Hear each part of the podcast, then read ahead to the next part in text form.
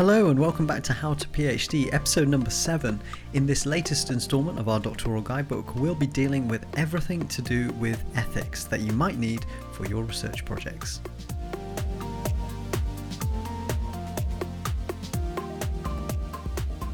Hello and welcome back to the show. My name is Aaron and I'm joined as ever by my co host Julia. Hi, welcome back.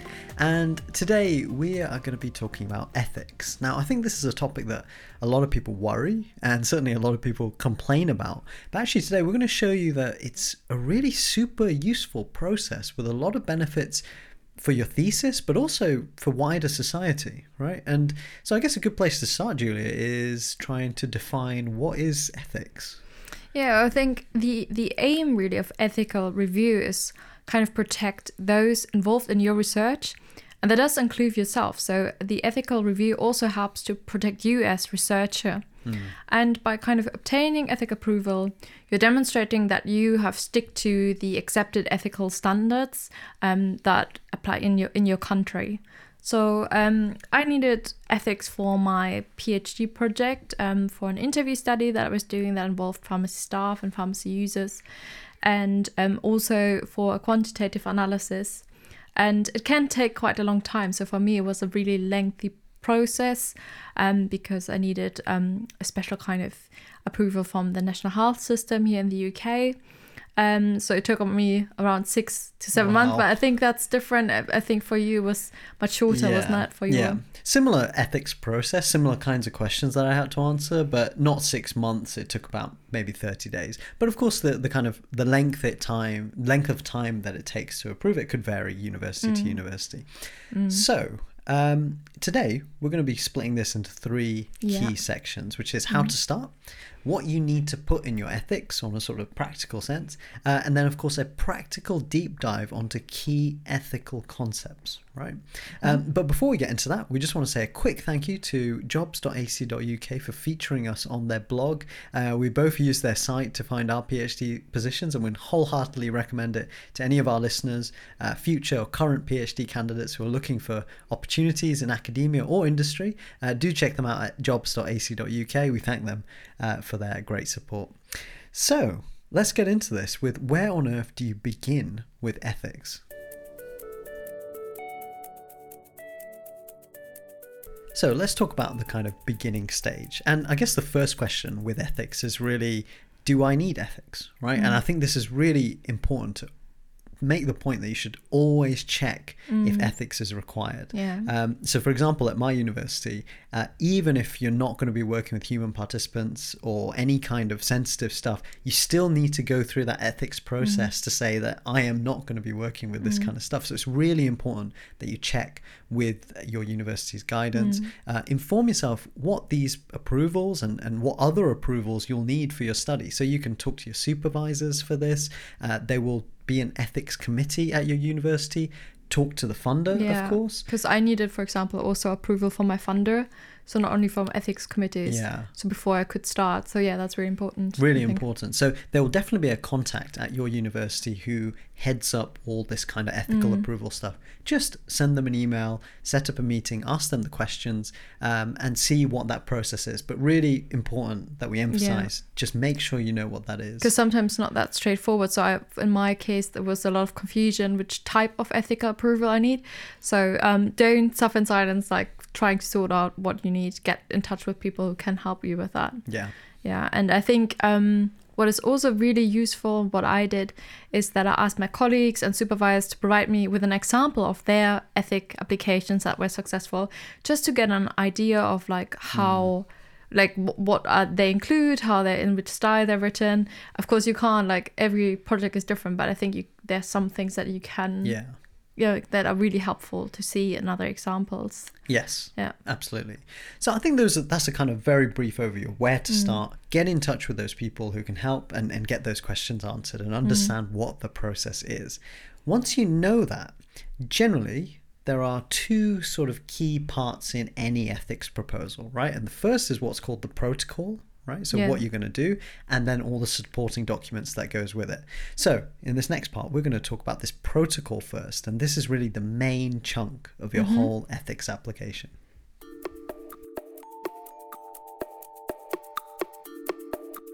So, the ethics protocol. Now, essentially, you can think of this as a kind of mini version of your thesis methods chapter, right? It's essentially Mm. going to describe everything that you're going to do uh, Mm-hmm. and importantly why you're going to do it and there's a few things julia And how, and yeah. how yeah and there's a few things i guess that that the phd candidates should know that they should include Mm. in there Yeah, so I think um, they want to see, or I mean, it might differ. We have to say that it might differ, but I think often they want to see a little bit of background. So, why are you doing that research? Um, what are your research uh, questions and objectives? And for my application, I also needed a kind of lay summary, and what that is is, is a summary in um, of your project in like very understandable on a very understandable level, and so they should be free of any jargon. And there are readability tests online where you can um, copy your summary to see whether it's readable um, or not. But um, it will usually include, yeah, just a bit of context, um, what is known about that your study aim, and which research approach you're taking. and we should we should just say that with, with these readability tests that we'll have a few links to them in the Mm. show notes so really really useful tools that actually i didn't really know about Yeah, yeah, exactly. Um, and then you will also have to describe your design, research design methodology. So, how will data be collected? Why will the data be collected? Um, how will the data be analyzed and dealt with? Um, how will you store your data or destroy it later on? Um, and then the key bit, I guess, is of course the ethical considerations. But we'll talk about that and give you loads of tips on that a little bit later. Um, as I mentioned before, you might need other approvals, so that also should be then included in your ethics application. So whether you need, for example, um, from from your funder any approvals before you can start study, and also um, that might surprise you, but they also want to see like how you're going to finance your project because um, they want to make sure that you can finish your project. Um, um, otherwise, you collect data and don't have any using it, and that's not really considered as ethical. yeah And another important part is to talk about dissemination. So, where will you actually share your research? Um, again, that might not be an obvious point, but um, it's good practice actually to share, for example, a report of your study findings with any participants that took part in your study. So, that's also something to kind of cover. And yeah, I think that's the key stuff. That was a lot of information. yes So, yeah, so I think don't worry because Yeah. we'll have all these different headings in the show notes Yeah. uh, at howtophd.show. So you can just essentially, you know, that's a lot of info. It can be a bit overwhelming, but don't worry. Just use these headings and talk to the right people about each one, and you will get there. Mm. Yeah. Um, and then, of course, in addition to this protocol, is often what's called the sort of supporting documents. And these are all the documents that will be part of the research. So, for example, if you have study participants, right? So, human participants who are going to take part in your surveys or interviews, then of course you need to create information sheets that will tell the participants what what they're going to be doing. And often mm. this language has to be sort of readable for the general public. Of course, you'll need consent forms, right? So that they agree mm. to take part. Um, and of course, all these kind of documents like adverts for your study, flyers, any kind of emails you send to the mm. participants, a topic guide if you're doing an interview, right? So what you're going to ask them. All of this stuff, of course, needs to be reviewed. Um, and so when they say supporting documents, just think of everything to do with your study which a participant will see. Right. Yeah. And if you provide that, then of course that's that's that's what we call the supporting documents that goes alongside the protocol. I just wanted to say one more point because you mentioned the information sheets and consent forms, right? And yeah, they should be easy to read, and it's sometimes good practice or a good idea to maybe have a small um, public engagement event or ask some members of the public to kind of review your these documents, like an information sheet about your study and a consent form, um, to provide some feedback whether it's clear and um, readable, um, so they can actually help you to review it, and that, that's yeah. Yeah. Often Absolutely, yeah. You can do a sort of Yeah. Mm-hmm. informal discussion with people to say, "Hey, look, get does, feedback. does this actually make sense?" Yeah. Exactly, yeah. So we've given the listeners a lot of information about the sort of documents that can go in, and again, we'll have all this breakdown on the show notes at howtophd.show. Um, so now we're going to take a step back and break down what we think are the six most important parts of the protocol and ethics application, right? Which is what we're calling the ethical considerations. Okay, so let's talk about ethical considerations. Now, we've identified six ethical considerations, which are essentially key ethics concepts that's really useful to understand and hopefully will kind of put you at ease with this whole process and all these different terms that fly around with the ethical uh, process. So, the first one we've identified is called informed consent, right? And essentially, this means that participants know exactly what they're signing up to do, uh, and also that you explicitly get from them a confirmation that they are happy to do your study and this is this is so important from an ethical standpoint yes and traditionally um, informed consent is obtained um, through uh, in a written form so mm, that you have yeah. a kind of you said like a tick box um, yeah. like document where people say yeah they're happy um, to to take part and then give their signature um, but more recently i think it's becoming a little bit more common that you can also consent people over the phone or so you record basically the answer saying yes i'm happy to take part in the study and yeah. i think i've seen that is so useful because especially during covid where we don't have face-to-face interviews so you can't just hand over a piece of paper.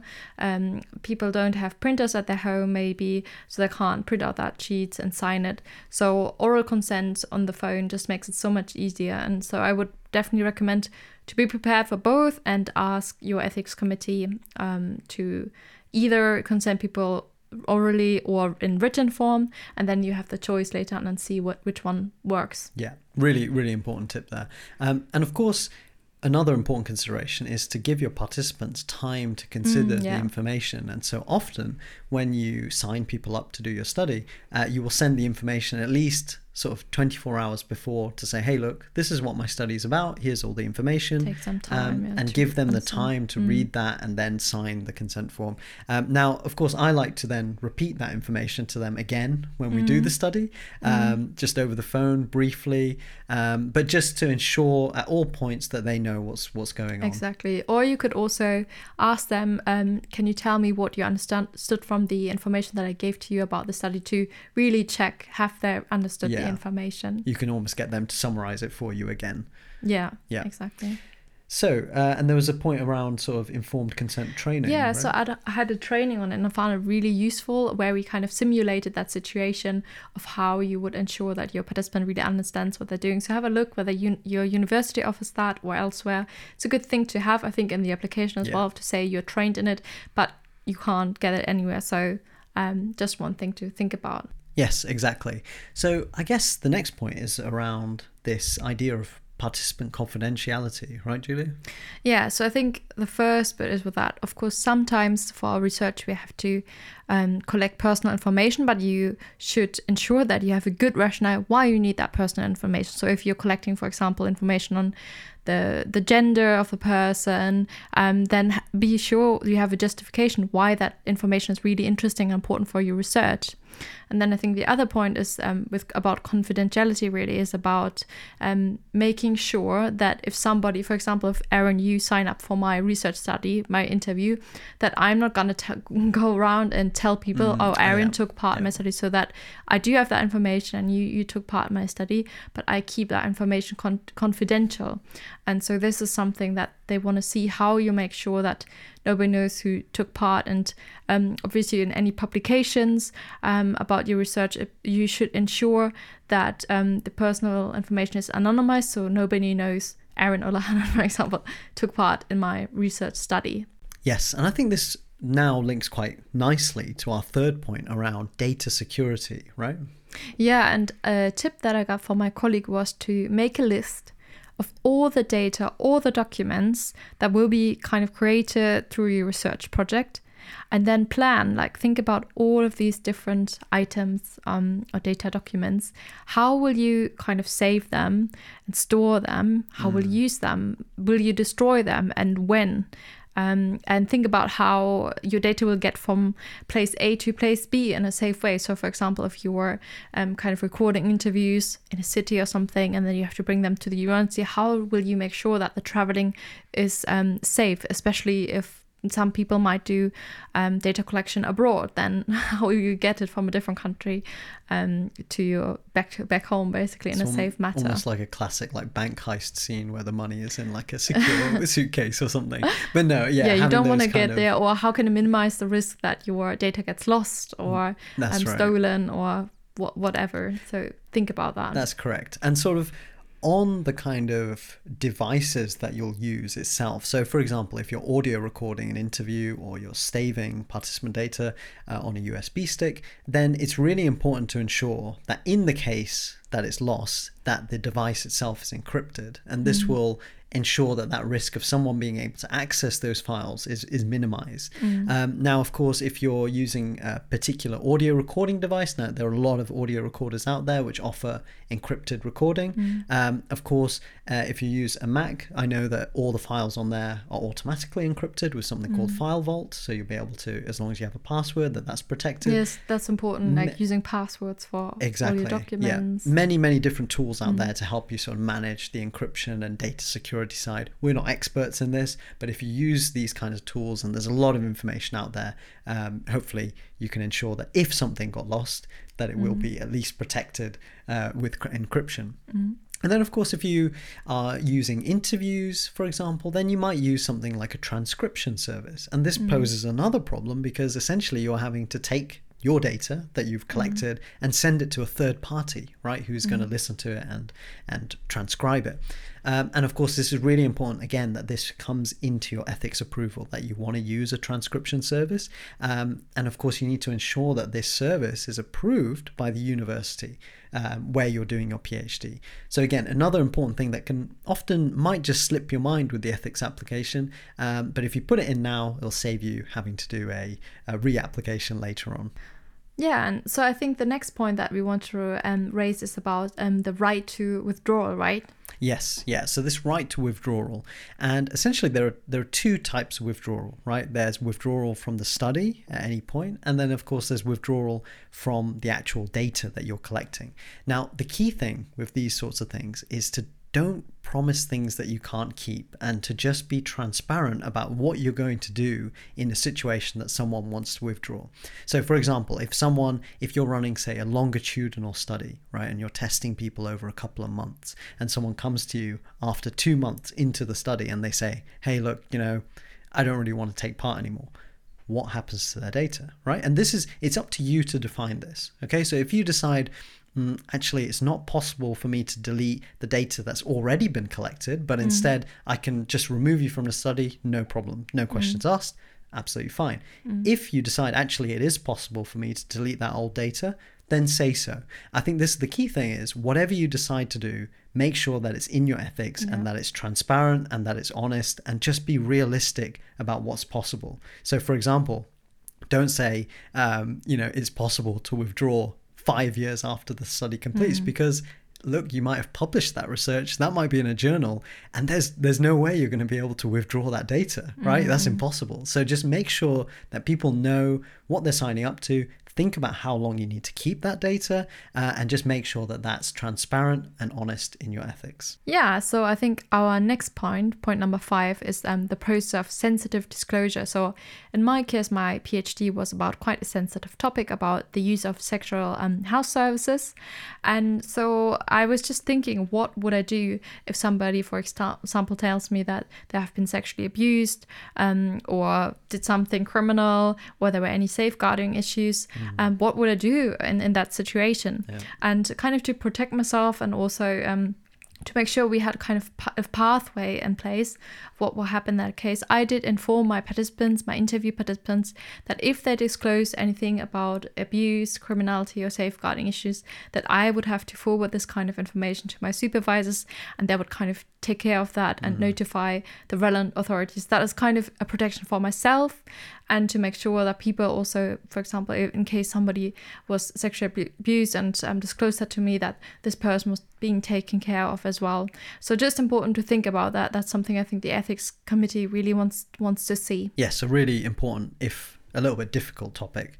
Um, so, the final point that we want to make, and to wrap up all of these type of ethical concepts, is essentially what is the benefits and risks of your research. So you need to ensure that, you know, what the research that you're doing actually has some kind of contribution, right? Mm-hmm. And so for example, example benefits could be that participants will contribute to research on how services will be optimized or how mm-hmm. future automated vehicles will operate. And this is beneficial because the technology will be safer and better mm-hmm. for everyone. So that's an example benefit right? Um, example risks could be things like uh, ensuring that you will be safe during the study. And i think that's an important point julia that you raised is actually not only ensuring that the risks are minimized for participants but also for you as the researcher. Yeah, exactly. So in my case, again, um, for my interview study, um, I um, had to ensure that I was safe in the location where I would do um, interviews. I ended up doing actually a lot of telephone interviews where I was safe at my university space. But if I would have to travel um, there, I would uh, kind of wear this alarm thing. I, I can't, don't know what. Do you remember what the name of that was? a personal alarm. A personal alarm, yeah, that you can wear around your neck. You can have a look. you can order them on Amazon anywhere, so that if I would get in trouble um, during my journey, for example, or during an interview, I could kind of um, um, start this alarm to to get help. And I also um, said that I would always always let my supervisors know on which days I'm interviewing people and at which times, and that I would inform them before I go there and afterwards, just to ensure that I made it home safely, for example, or back to my university. Um, so yeah, think about your own safety as well. That's right. And and and the important thing is the ethics board will want to know all of these things. And if you show that you've considered not only participant safety but your own safety, then that just sets the whole thing. They they can really see that you are in control and that you're managing this project really well. So that brings us to sort of these six kind of key ethical considerations. Uh, but Julia, actually, you had one final tip, right? Exactly. So I think um, just I think write the ethics application in mind that if you make any changes to your protocol, that you will need an ethics amendment, and that will take time. Again, you will have to write that amendment. It will have to be approved. So I think um, sometimes, or in my case, for example, when I did my PhD ethical approval I, um, um, application, I was just prescribing initially um, just one recruitment method, and unfortunately, it didn't work out. I didn't find any participants, so I was like, oh no, and um, so I had to write another amendment where to say, oh, I'm also gonna use different kind of strategy, recruitment strategies, and then in the end, I did get my participants. But I think um, think about all the risks and problems that could arise, and tr- try to think about how you could mitigate any risks. So, for example, by using or outlining several recruitment strategies, just to ensure that you have a backup and you don't have to go back to to ethics. Um, so just be honest about what you can and can't do realistically. Well, thank you so much for listening to another episode of How to PhD. Hopefully, you found this episode useful, and hopefully, you've seen that actually the ethics process can be hugely beneficial for your thesis um, and actually forces you to think in a way that's really important about your research. Um, and so, hopefully, you found it useful. And of course, if you know of someone who you think could benefit from this episode, then please do share this with them. Um, and of course, if you enjoy listening to How to PhD and you'd like to support us, you can do that by leaving a review on Apple Podcasts or visiting our website at www.howtophd.show and leaving a small donation through Buy Me a Coffee. Thank you to everyone who's supported us with donations, reviews, retweets, and feedback. Uh, it's very kind and we're hugely, as always, hugely appreciative of the support. Um, and of course, we do always want to hear from you as well. So do get in touch with us at our email at contact at howtophd.show. And of course, Twitter and Instagram, as many of you know, uh, which is our handle at howtophd.show. So, Julia, next one I think is going to be a really interesting episode, right? Yes, a really important one, I think, um, wherever you are in your research career. So it's about how to successfully publish your research in journal papers, uh, as journal papers. It's a big one, yeah, and it's one that we continue to uh, Learn more about. learn more about as we go. Yeah. So thanks again for listening, and we will see you all next week.